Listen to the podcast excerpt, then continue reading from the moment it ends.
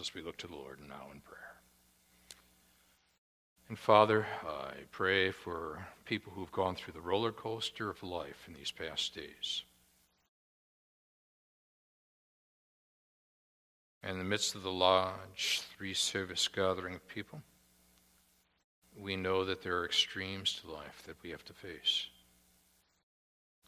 My prayer is that these teachings from your word better equip us to deal with reality. There is a now and there is a not yet. We've got to embrace a both poles simultaneously in order to live effectively. To do so, we need to put faith and trust exclusively in Jesus Christ as our Savior and Lord. We're praying that each one here has done so, and if not, you're going to find that their hearts are being warmed by your grace in these words. So, Father, no matter what we have faced, no matter what we are facing, no matter what we will face, we are bringing everything to you now. Everything. We're positioning ourselves near the cross of Jesus Christ while you position Jesus Christ upon that cross. Not us. And we praise you. So, Father, in these minutes that you give us to be together, warm these hearts, engage these minds, shape these wills. We've come here, Father, again to see Jesus, Him only. Praying these things again now in Jesus' name. Amen. Well, they were known back then as the Milwaukee Braves, weren't they? Not the Milwaukee Brewers. And it was 1957, and it was the World Series between the Milwaukee Braves and the New York Yankees. And the Braves were going to win this World Series four games to three. But there's a story that captures my heart it has to do with the time in which Henry Aaron stepped up to bat, and there was Yogi Berra, the catcher, renowned catcher, both Hall of Famers. Berra and Aaron. Aaron at the plate, Berra behind the plate. And Yogi had a way, you see, of trying to distract the batter.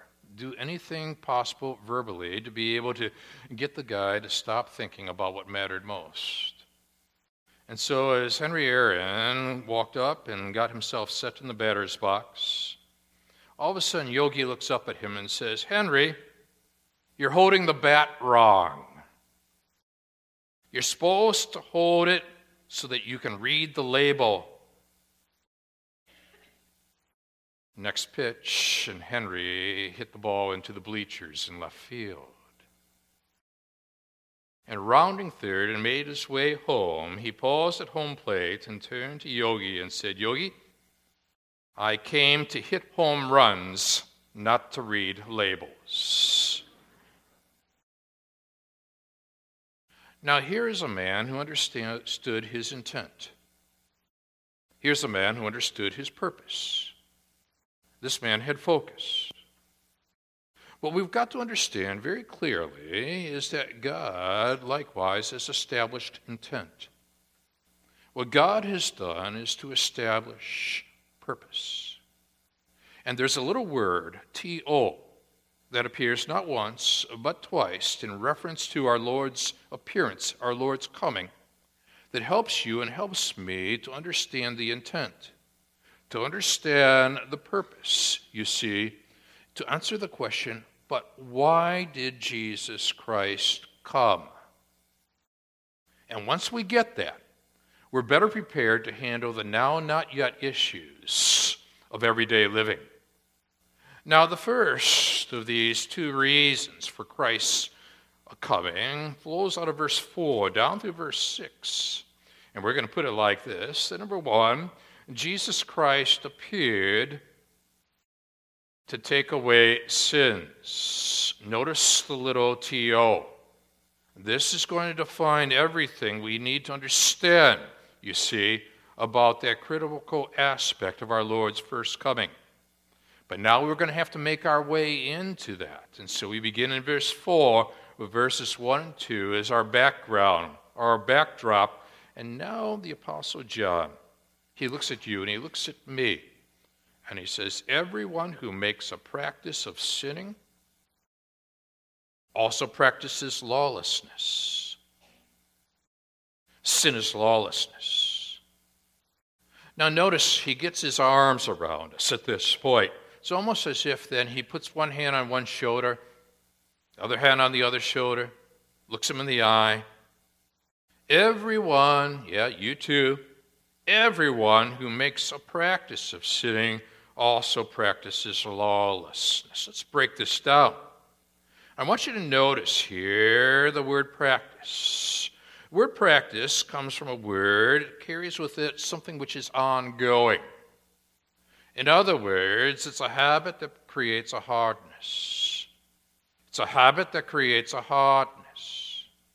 Now you say, but Gare, I sin. I've got to be honest with you at this point. Well, the answer to this whole issue of our dilemma of sinning is found in 1 John chapter 2 verse 1. My little children, I'm writing these things to you so that you may not sin. But if anyone does and he's realistic with you. He's realistic with me in 1 John chapter 2, verse 1 about this whole matter of sin in our lives, isn't he? But now, what he wants to do is focus his attention upon the person who, for whatever reason, there is an area of his life that is unsurrendered, untransferred, non transferred over to the Lordship of Jesus Christ, that has become Lord of his life, Lord of her life. And you see, it has the keys to the heart. In other words, this person could very well have made a profession of faith in Christ, but at the same time lacks true possession of faith in Christ. And there is a difference. That's what creates religious unbelievers. Now, at this point, what the Apostle John is doing is that he is discerningly beginning to decipher, discern, distinguish there are those who are religiously inclined and at the same time are hardened in their ways. It's those that he has in mind at this point. Beware of something that is at this point becoming a habit, and the habit is going to lead to a hardness. And when the habit leads to the hardness, then begin to reevaluate whether that in fact was true possession of faith or is it mere profession of faith. Superficial? Or is it real? And one of the tests is this whole matter of the practitioner found in verse 4. Who everyone who makes a practice of sinning. In other words, it's a lifestyle, a way of life. For some, it's a means of coping with that thing, that issue. Those sins become dominant, so dominant, maybe we use or rationalize it's my way to escape. We might rationalize and say it's my means to cope. We might say it's my means for survival, or for others, it's my means to thrive. But it is a counterfeit form of thriving. Well, he goes into all these issues here at this point. And what he's saying, I want you to look very carefully at your whole issue of practicing, the practice of life, the lifestyle, the way in which you live. Everyone who's got this habit that leads to a hardness of sitting also practices lawlessness. Now, lawlessness comes from a word here that carries with the idea that we are laws unto ourselves, that you or I become a law unto ourselves. We're not concerned with God's law, we are concerned to rewrite the law which was what Paul was so burdened for in Romans chapter 2, verse 14.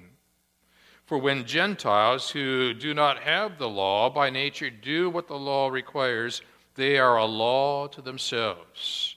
And how many times have you heard somebody be referred to as someone who is a law unto his self, himself, herself? But then my mind goes back to an incredible story, a missionary story the story of a man that so many missionaries have looked up to historically through the years Ludwig Nommensen. Ludwig Nommensen was a pioneer missionary to the Batak tribesmen, prior era. Now, he wanted to penetrate that culture with the gospel of Jesus Christ, but was told he could only stay by the chieftain for two years, during which time he would be able to study the traditions and the customs of the people, but not more. Well, at the end of that time, the chief, who had evidently an eye upon the clock, so to speak, asked Nommensen if there was anything in Christianity that differed from the traditions of the Batak. It's a great question. Nommensen, who'd been studying the laws and the customs and the traditions of the people, he spoke. But before he got a word out of his mouth, the Batak chieftain added, You know, we have laws that say we must not steal laws that say we must not murder, laws that say we must not bear false witness. We've heard you talk about your laws. But now Nommensen speaks up. And Nommensen responded, But you see, my God gives the power to keep his laws. The chief was startled. Can you teach my people that? he asked. And he answered, No. But God, who sent his Son to keep the law and die in our place, can equip you if you put your faith and trust in that Jesus. Well, the missionary was allowed to stay another six months, you see, and during that time he taught them just one thing, and it's very wise that you're able to discern what it is you start with in communicating truth. And for him, it was the power of God. And so he spoke of the power of God. And at the end of that time, the chief said, Stay. Your law is better than ours. Ours tells us what we ought to do. Your God sent his Son to do what we ought to have done. And Nommensen said, Yes. And when you put your faith and trust in him, he gives you the power to keep his moral law. Now, this, in essence, is the tension here being described in this verse. The one who's a law unto himself, who rewrites the laws, who does what the book of Judges ends with everyone does what's right in his or her own eyes, is got to grapple with what's found here in verse 4. Everyone who makes a practice, in other words, a habit that leads to hardening, Evaluate where are you on right now on your life journey? Are there any sinful habits that are leading towards sinful hardening? Also practices lawlessness. You're becoming a law unto yourself, disregarding the law above the law and rewriting law to make it work for you rather than against you. And then he adds this. He adds this. Sin, you see, sin is lawlessness. Now, you make your way to verse 5. Are you there? When you get to verse 5, what I want you to see on the screen, or if you've got the Bible in front of you, he begins with the you know. You know? And when you get to the you know, he uses a word that is repeated throughout his epistle, extremely important. The word you know is a very personal word. In other words, he wants you to get beyond the informational stage of your relationship with God and move towards the personal matter in relationship with God. He wants you to personalize this, not merely informationalize this. You know personally. Verse 5. Now here it comes. Watch carefully what unfolds. You know that he appeared. Hit the pause button. It does not read, you know that he was born. Why? Because he lived before Bethlehem. He's the great I am. He is the eternal second member of the Trinity. So, what we find here now is that you and I are dealing with an eternal appearance into the temporal realm. Bethlehem leading onward toward Calvary, which is really how, how Christmas and Good Friday come together for you and for me. Now, allow for this text to begin to connect for you Christmas and Good Friday. You know, personal, that he appeared. Doesn't say it was born. he appeared in order. And here then is your first statement of intentionality. That phrase was used during the NFL draft this week, describing general managers who had a sense of intentionality in the way in which they were dealing with the draft and looking as well towards what of their current players will be free agents next year and how you begin to fit together a team, not for the present only, but for the future. And likewise, now God is dealing not only with the present, but with the future. There's a sense of intentionality here that's personalized for you and for me, highly personal, highly purposeful. Both personal and purposeful. You know that He appeared, not merely was born, in order take the little word T-O. The word T-O, when it's related to Jesus Christ's appearance, carries with the idea of intent, carries with the idea of a reason for, carries it with it the idea of intentionality. That's a philosophical word, somehow made its way into the NFL draft. Not sure how that happened. But regardless of it all, intentionality is here it is purposeful, and it is personal, and it relates to you and me as we deal with the whole tension of the now and the not yet, confusion, chaos that sin has produced in our worlds. And this TO is the key that unlocks the mysteries of life. That is what little TO does for you and for me. He is allowing for you and me to un- take something so small and unlock something so big and what is that bigness? In order to take away sins. This is the magnitude of which God is now addressing the issues we face at this point. Now, notice that his purpose then in that first coming is to take away sins. Bear this in mind. At the cross of Jesus Christ, the penalty for sin was paid. Subsequent to the cross of Jesus Christ, in the now, the power of sin is broken. But in the not yet, still to come, the presence of sin is removed. Beware of trying to import the not yet into the now so that you can just live as though the presence of sin has been removed. To do that, you're going to lead a very disillusioned life. And you're going to wonder why has sin so impacted me? Why has sin so impacted my life, my family's dynamics, my work experience, my health, and on and on and on it goes?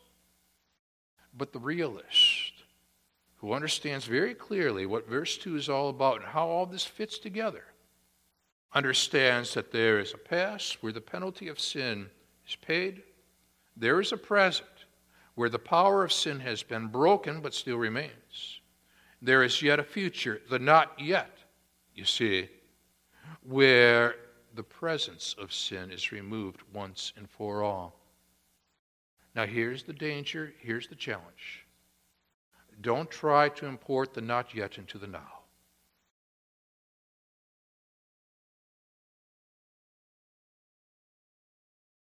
You're going to have a disillusioned experience with the realities of life.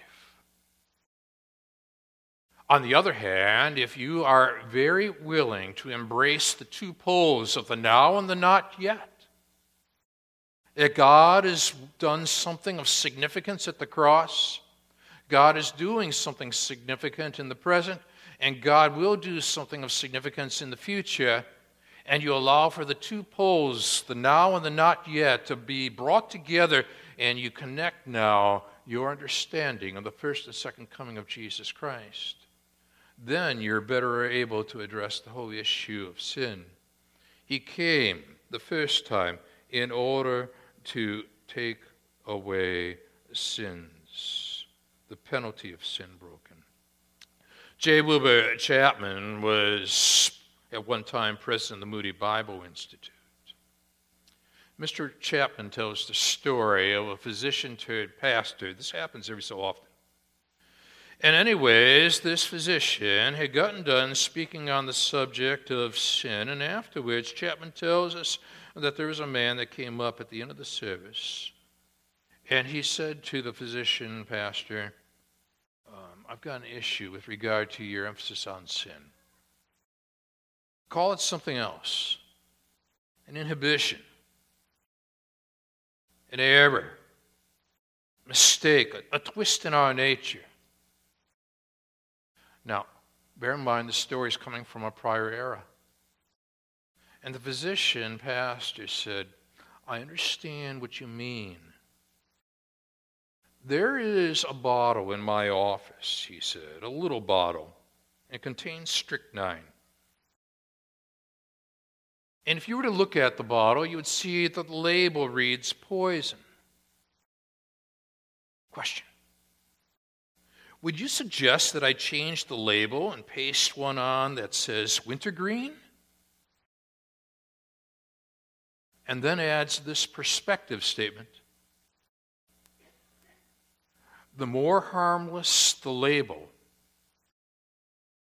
the more dangerous the dose. What are you facing? Jesus did not die on a cross for false labeling.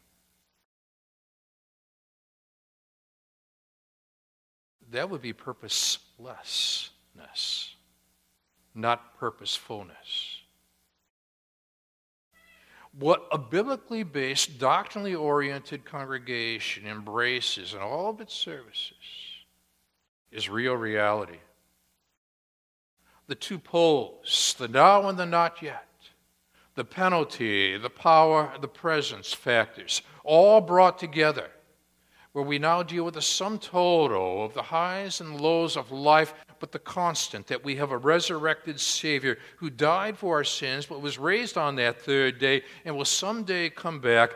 And so, what you and I have to do is to deal with real labels. And what we do in our own personal lives is we get real with our souls, and what parents do, they get real with, about reality with their families. And they say, look, we are in the now not yet tensions of life. We've got to bear in mind when we go to that surgeon, and we are hoping that that surgeon's going to fix what ails us, that we don't fall into that tendency of wanting that physician to produce a glorified body, because if we think that way, we are bringing, and we are importing the not yet into the now. And then we're disillusioned when we get sick the next day. And the chaos of life remains. So he's realistic here. You know that he appeared. That's past tense, but it says he appeared, not born. In order to, there's the TO, take away sins, not merely mistakes. And in him there is no sin. And that is added at that point because he contrasts the sinless one with the sinful ones, like Highlander, the righteous one, Jesus, like the unrighteous one, Highlander. And then what he is saying, in essence, is that the sinless one died for the sinful ones. The righteous one died for the unrighteous ones. And that is implicit in this state in 5. You know that he appeared in order, to to take away sins. And here is the basis, the grounds, the credibility that he brings to the table to make it happen. And in him there is no sin. Behold the Lamb of God, John wrote in his gospel account, who takes away the sins of the world. John 1 29. So now you inch forward a little more and you say, okay, in light of that, what do I do with what comes next? Verse 6. Notice the negative absolutes, which appear not merely once but twice with the no ones. No one who abides in him keeps on sinning. No one who keeps on sinning has either seen him or known him. What do I do with the absolute negative at this point? I work with it. Okay. No one who abides in him. Oh, does the Apostle John like the word abide, doesn't he? We've noted it in prior weeks. He's got it again for us. He's still reminiscing upon what Jesus Christ taught in that upper room, where Jesus Christ had talked about the significance of abiding in Him. Abide in me, and I in you, as the branch cannot bear fruit by itself unless it abides in the vine, neither can you unless you abide in me. But now, and I left this off last week so that I could touch it this week. In John chapter 15, verse 9, Jesus had also said, As the Father has loved me, so have I loved you. Abide in my love.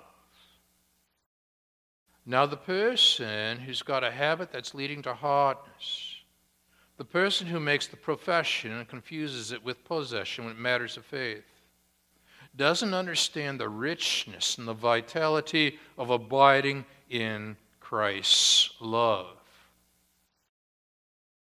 But then he adds this, still in John 15 9, onward to 10. If you keep my commandments, you abide in my love. In other words, obedience to Christ is the measure of our love for Christ. And so here you have yourself now positioned with this whole idea of abiding. No one who abides in him keeps on sinning. If he would go to that extent, not to confuse the labels, but die in our place for our sins, penalty of sin paid, power of sin broken, but bear in mind, presence of sin still to be removed you got a six on your hands. No one who abides in him keeps on sinning. You got motivation now. No one who keeps on sinning has either seen him or known him because your focus is upon Jesus Christ. It's not merely informational, personal.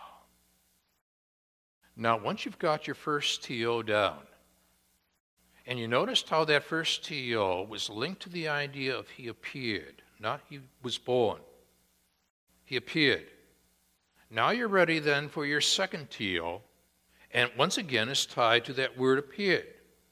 Because, second of all, Jesus Christ appeared to destroy the works of the devil. He appeared, you see, to take away sins. Verses 4 through 6 and we italicized verse 5 to take away sins. But now, beginning in verse 7 down to verse 10, you see your second TO, and it's embedded at the end of verse 8 to destroy the works of the devil. But we've got to lead into it once again. That's John's way of having us work through these issues. So he uses the phrase that Jesus used in that upper room.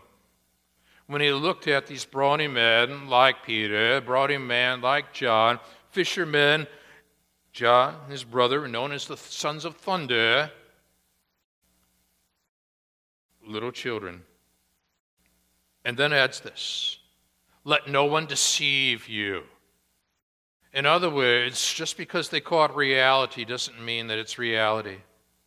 Just because it's a reality show of life doesn't mean that it's real reality regarding life. And so now he says, little children, let no one deceive you. In other words, don't allow the counterfeit to be the real.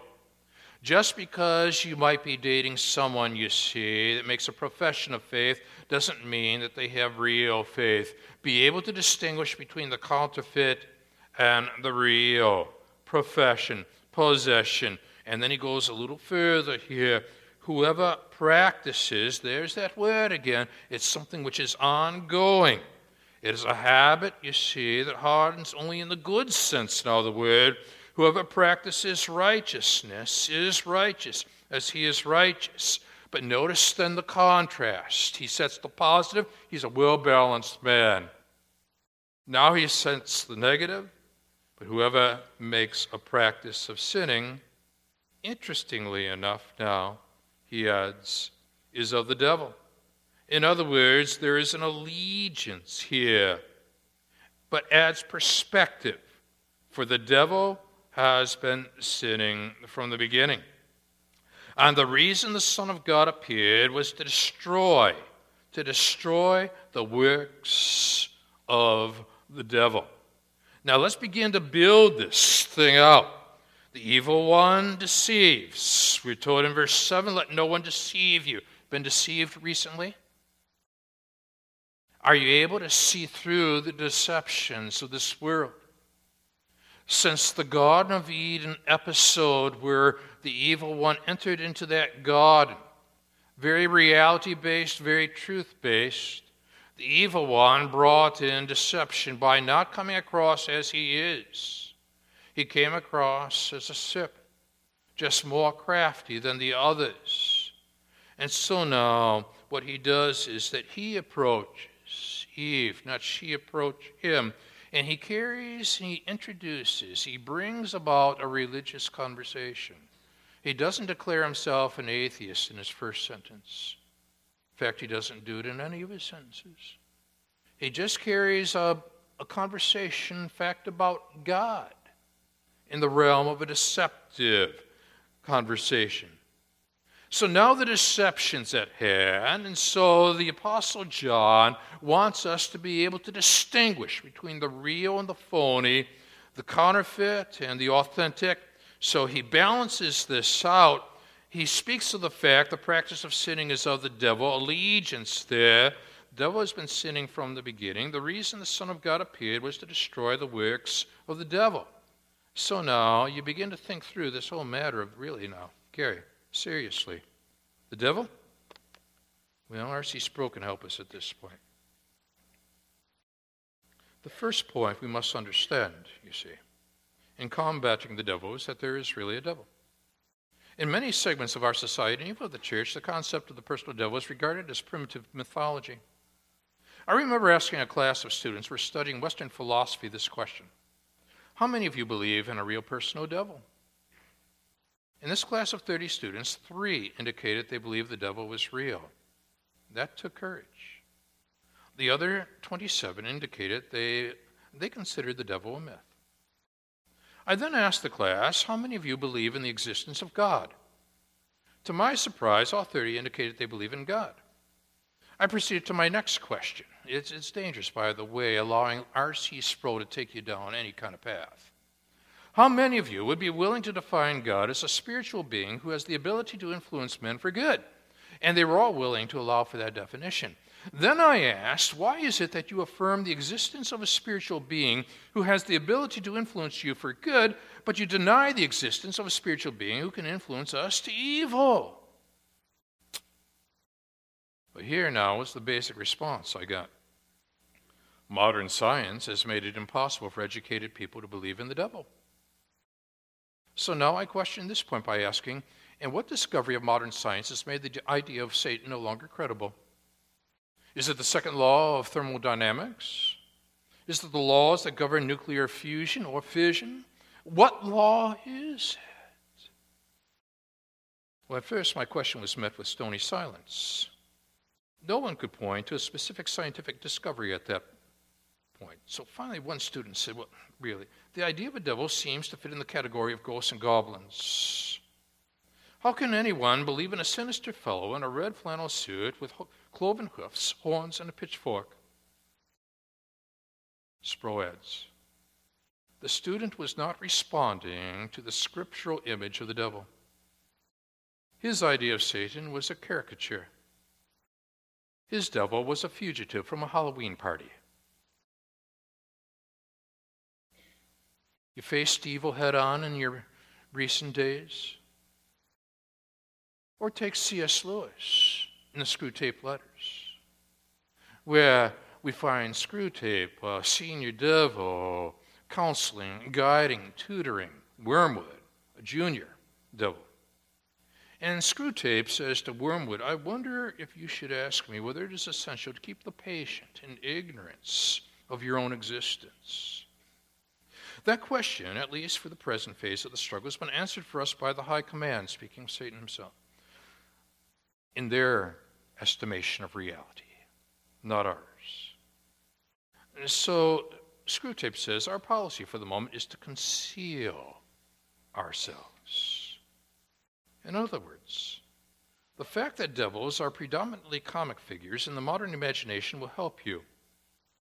If any faint suspicion of your existence begins to arise in his mind, suggest to him a picture of something in red tights and persuade him that since he cannot believe in that, it's an old textbook method of confusing them. He therefore cannot believe in you. And meanwhile, we watch the issues of North Korea unfold. And we watch the tensions in Iran continue to rise. And we ponder the pundits who are continuously evaluating as to why the world is in the condition that it is in. But I would argue that the believer has got something that the unbeliever lacks, and that's an understanding of real reality. You've got an understanding, if you know Jesus Christ as your Lord and Savior, of what evil truly is. And you can identify it. Jesus did not confuse labels on that cross. He came, number one, to take away sins. He came, number two, to destroy the works of the devil. Now, look very carefully. We've got it italicized in verse 8. There's that little word to again, and it's associated with the word appeared again, not born, appeared. He appeared. He appeared and was to destroy the works of the devil. And I want you to know works is in the plural. It's not in the singular, is it? Why? because there are a multitude of works that are part of his, of his scheme, his strategy, his network. To produce, to instigate rebellion would be one example. To produce temptation, another example. To create false teaching in otherwise sound religious circles, a third. These are various works, you see. What Jesus Christ did, past tense, he appeared to destroy the works of the devil. But notice very carefully, it does not read, He appeared to destroy the devil. Does it? No. If you think it reads, He appeared to destroy the devil, what you have done is to import the not yet into the now.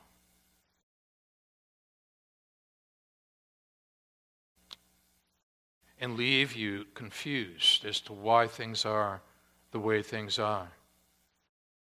Again, it was on the cross past where the sin was, penalty was paid. The penalty passed. It's in the presence where we experience the power of sin broken. But it's in the future where the presence of sin is removed. Don't import the not yet into the now to destroy not the devil in the first coming, no, to destroy the works of the devil in the first coming, to destroy the devil, that's the second coming.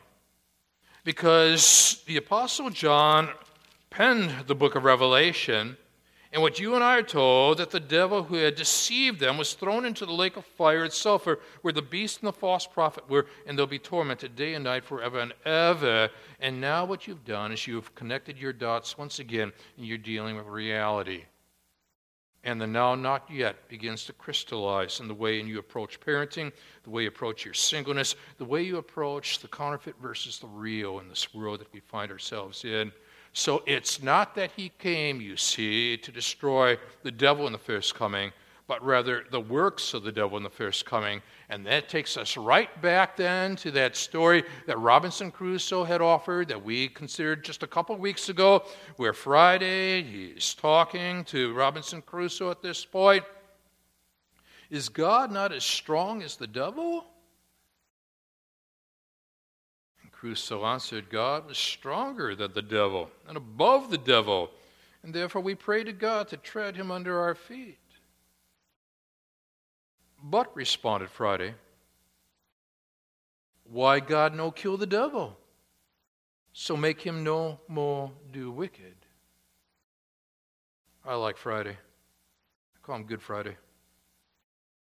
What you got to bear in mind here at this point, though, is that Friday is confusing. destroying the devil versus destroying the works of the devil. And what he's really trying to do is to import the not yet into the now. Eliminate the pain that we experience day in, day out. Eliminate the suffering we experience physically, emotionally, relationally. But what we've got to bear in mind is that God's sovereign plan involves both now and not yet. We don't overemphasize one and underemphasize the other. And furthermore, when it comes to the matters of the evil one, we don't overestimate him, nor do we underestimate him. We've got a very balanced view of all these things. And once you're balanced, and you've got the italicized of both verse 5 and verse 8 marked in your soul, now you get practical and you say, okay, I can get my arms around 9 and 10.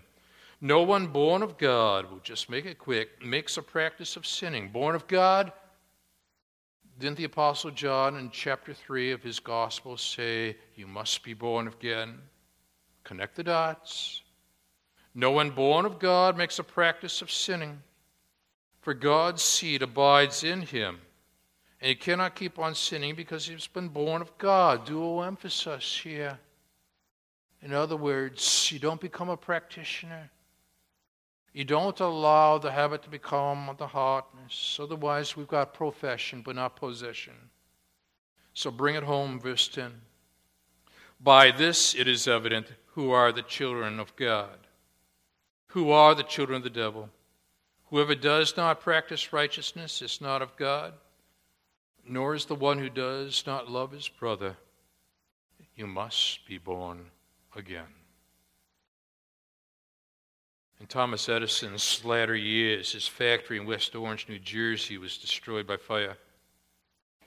So much of his life's work went up in smoke and flames that December night. At the height of the fire, Edison's 24 year old son Charles was looking frantically for his father. Finally found him calmly watching the fire, his face glowing in reflection, his white hair blowing in the wind. From the biography My heart ached for him, said Charles. He was up in years, and now everything was going up in flames. But then he spoke. Charles, where is your mother? When I told him I didn't know, my father said, Find her. Bring her here. She'll never see anything like this as long as she lives. I was taken aback. But the next morning I understood. Because the next morning my father looked at the ruins and looked at me and then said, there is great value in loss.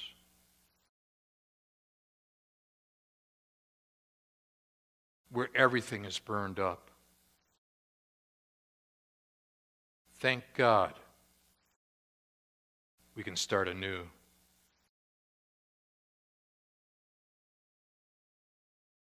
Born once, die twice born twice,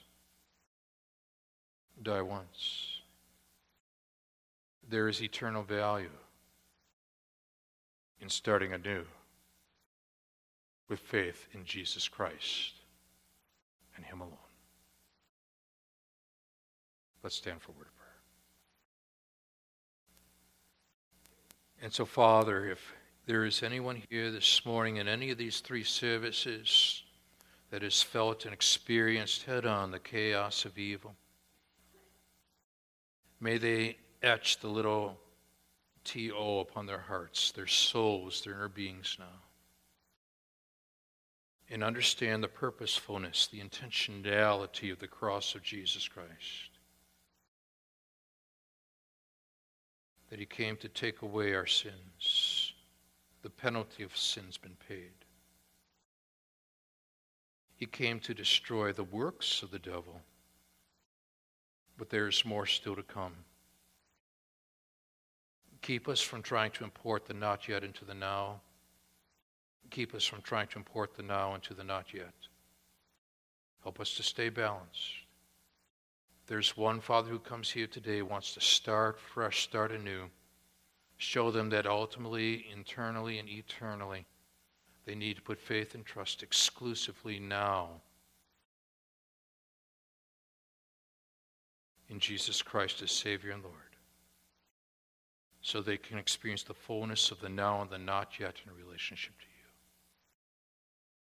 And for all who know you and love you and are facing real reality with you, may they find now, Father, your purposefulness, your intentionality for living in relationship to you.